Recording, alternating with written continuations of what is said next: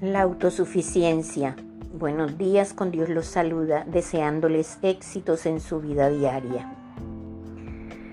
El tema que quiero tratar hoy es un tema que nos toca a todos un poco, el creernos autosuficientes.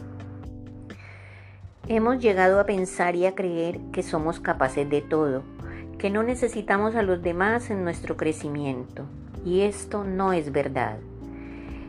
Es maravilloso valernos por nosotros mismos, tener una autoestima elevada, sentirnos capaces de lograr lo que anhelamos, pero siempre hay detrás de bambalinas personas que nos ayudan a mover los hilos y nos facilitan más nuestro recorrido. En muchos aspectos logramos hacerlo bien solos, pero por lo general nos falta la ayudadita extra que necesitamos en algún momento.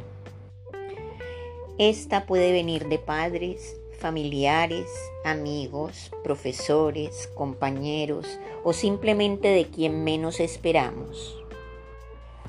La autosuficiencia total es imposible, pues no podemos olvidar que somos solo un eslabón en la cadena, que por una u otra razón estamos unidos o dependemos o necesitamos de otros semejantes para llegar a buen término. Cuando creemos que todo lo podemos, que no necesitamos a nadie, estamos fuera de todo contexto.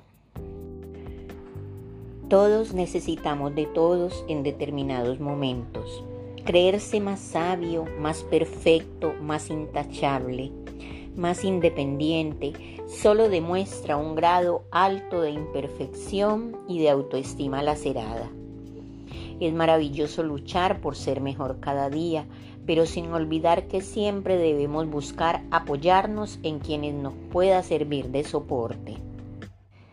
En las buenas, en las malas, en las regulares, siempre, siempre existe alguien más allí que nos impulsa a seguir.